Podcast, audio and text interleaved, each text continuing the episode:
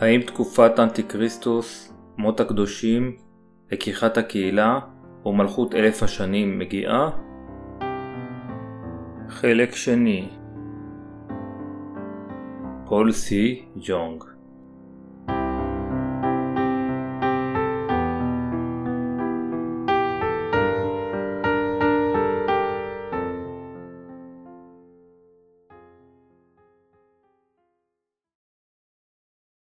דרשה מספר 8 השופרות המודיעים על שבע המכות.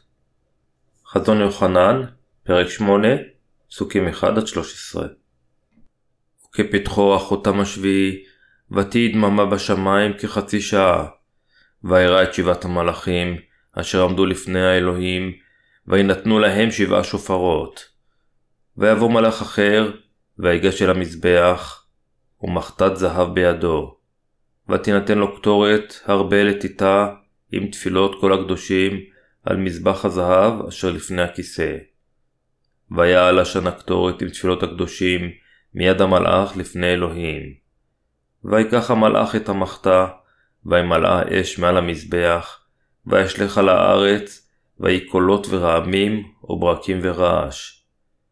ושבעה המלאכים ההם, אשר בידם שבעת השופרות, התעתדו לתקוע.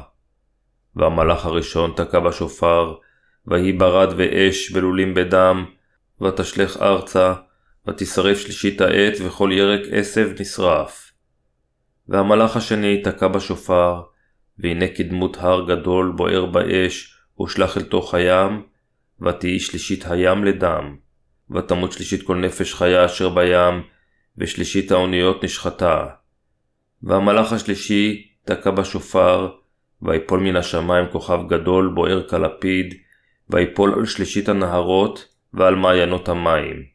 ושם הכוכב נקרא לענה, ותהי שלישית המים ללענה, ורבים מבני אדם מתו מן המים כי מרים היו.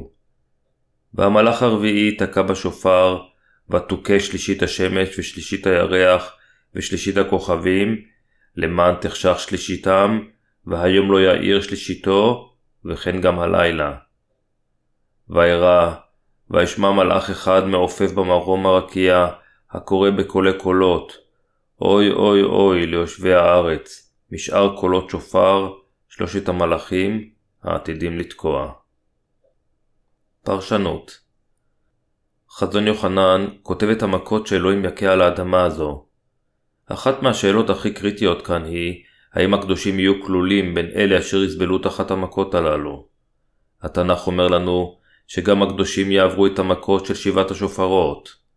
מתוך שבע המכות, הם יעברו את כולם למעט האחרונה. המכות של שבעת השופרות אשר מופיעות בפרק זה, הן המכות הממשיות אשר אלוהים יכה בארץ הזו. אלוהים אומר לנו שהוא יעניש את העולם עם המכות אשר יתחילו עם קיעת שבעת השופרות של המלאכים. פסוק אחד וכי פתחו החותם השביעי, ותהי דממה בשמיים כחצי שעה, וירא את שבעת המלאכים, אשר עמדו לפני האלוהים, וינתנו להם שבעה שופרות. פסוק זה נוגע לשקט לפני שזעמו של אלוהים יישפך על בני האדם. אלוהים ישמור על שקט לזמן מה, לפני שייתן את מכותיו הנוראיות על הארץ. זה מראה לנו עד כמה איומות ונוראיות יהיו המכות של שבעת השופרות. כאשר יעמדו לפני אלוהים לאחר שיתנסו במכות אלו, אלה אשר נושעו יקבלו חיי נצח, אך אלה אשר לא, יקבלו עונש נצחי. כך, כשאנו מבינים איזה סוג של עידן הזמן הזה, אנו חייבים להיות ערים ולעשות את עבודת הטפת הבשורה.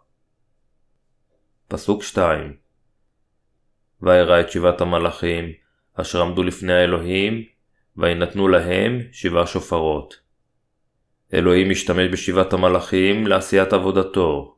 אך הבה לא נשכח שבתקופה של היום, אלוהים עובד באמצעות הצדיקים, אשר מאמינים בדבר בשורת המים והרוח. פסוק 3 ויבוא מלאך אחר, ויגש אל המזבח, ומחטת זהב בידו, ותינתן לו קטורת הרבה לתיתה עם תפילות כל הקדושים על מזבח הזהב אשר לפני הכיסא. זה מראה לנו שאלוהים אשר שמע את תפילות הקדושים אשר ניתנו תוך כדי צרתם ורדיפתם על ידי השטן וחסידיו, ייתן את כל מכותיו על הארץ. מחטאת הזהב שכאן מסמלת את תפילתם של כל הקדושים, שהמשמעות היא שכשתפילותיהם יגיעו לאלוהים, כל עבודתו תתבצע. אלוהים פועל כשהוא שומע את תפילות הקדושים. פסוק 4 ויעל השנה קטורת עם תפילות הקדושים מיד המלאך לפני אלוהים. פסוק זה מראה עד כמה יענה אנטיקריסטוס את הקדושים על האדמה הזו. בגלל הצהרה של סוף הזמנים, הקדושים התפללו לאלוהים כדי לגרש את אנטיקריסטוס, על מנת שהצרה תעבור מהם מהר, ולהראות להם עד כמה נוראי זעמו של אלוהים. הפסוק כאן מראה שאלוהים מקבל כך את כל תפילות הקדושים. כשהוא מקבל את תפילות הקדושים, אלוהים ידון את אנטיקריסטוס ואת חסידיו עם המכות של שבעת השופרות ושבע הקערות. גזר הדין של אנטיקריסטוס וחסידיו מאת האלוהים הוא תשובתו הסופית לתפילתם של הקדושים. פסוקים 5-6 ויקח המלאך את המחתה, וימלאה האש מעל המזבח, וישלך על הארץ, ויהי קולות ורעמים וברקים ורעש. ושבעה המלאכים ההם, אשר בידם שבעת השופרות, התעתדו לתקוע. אלוהים מכין את המכות של שבעת השופרות על האדמה הזו. לכן, עולם זה לא יימלט מקולות רעמים ברקים ורעש אדמה. פסוק 7 והמלאך הראשון תקע בשופר, ויהי ברד ואש בלולים בדם, ותשלך ארצה, ותשרף שלישית העץ, וכל ירק עשב נשרף. המכה הראשונה היא שרפת שליש מהארץ, כאשר שליש מהעצים ומכל הירק יישרף. מכה זו תיפול על היערות של העולם הזה. מדוע אלוהים יוריד מכה שכזו? מפני שלמרות שאנשים ראו בעיניהם את היופי של יצירת האלוהים, הם לא הכירו באלוהים כיוצר ולא עבדו אותו, אלא, במקום זאת, עבדו את הבריאה תחת בוראה. אל הרומים, פרק 1, פסוק 25. לכן אלוהים יכה את המכות של שבעת השופרות, את אלה אשר לא נתנו תהילה לאלוהים, אלא במקום זאת, עמדו כנגדו. פסוקים 8-9 והמלאך השני תקע בשופר, והנה כדמות הר גדול בוער באש, ושלח אל תוך הים, ותהי שלישית הים לדם. ותמות שלישית כל נפש חיה, אשר בים, ושלישית האוניות נשחטה. המכה של השופר השני היא התנגשות כוכב בכדור הארץ. אסטרואיד זה ייפול לתוך הים, ויהפוך שליש מהים לדם, שהוא הורג שליש מהיצורים של הים, והורס שליש מהאוניות. באמצעות הטבע אשר נוצר על ידי אלוהים, בני האדם קיבלו הרבה ברכות. אך במקום להודות לאלוהים על ברכות הטבע, הם הפכו ליהירים והתייצבו כנגדו.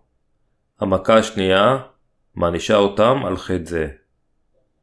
פסוק 10 והמלאך השלישי ייתקע בשופר, ויפול מן השמיים כוכב גדול בוער כלפיד, ויפול על שלישית הנהרות ועל מעיינות המים. מדוע אלוהים אפשר לאסטרואיד ליפול על שלישית הנהרות ועל מעיינות המים? זה מכיוון שבני האדם, למרות שהם חיים על ידי ישוע אשר הוא מארח החיים, לא עבדו והודו לו, אלא במקום זאת הם בזו לו לאדוני החיים הזה. פסוק 11 ושם הכוכב נקרא לענה, ותהי שלישית המים ללענה, ורבים מבני האדם מתו מן המים, כי מרים היו. מהמכה השלישית הזו, שליש מהנהרות והאגמים יהפכו למרים, והרבה ימותו משתיית המים האלו. זוהי מכת העונש לחוטאים, אשר ייסרו את אלוהים ואת ליבם של הקדושים. אלוהים לא ייכשל בנקמתו בחוטאים, על כל מעשיהם אשר עשו נגד הצדיקים. אלוהים ישפוט את החוטאים, על שהביאו סבל לצדיקים. המכה השלישית שניתנת, היא עדיין על הטבע. היא ירדה בגלל חטא האי ציות של האנשים, עד שלא האמינו בבשורת המים והרוח, אשר ניתנה על ידי אלוהים.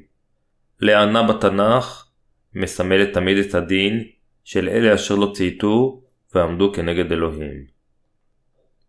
פסוק 12 והמלאך הרביעי תקע בשופר, ותוכה שלישית השמש ושלישית הירח ושלישית הכוכבים, למען תחשך שלישיתם, והיום לא יאיר שלישיתו, וכן גם הלילה.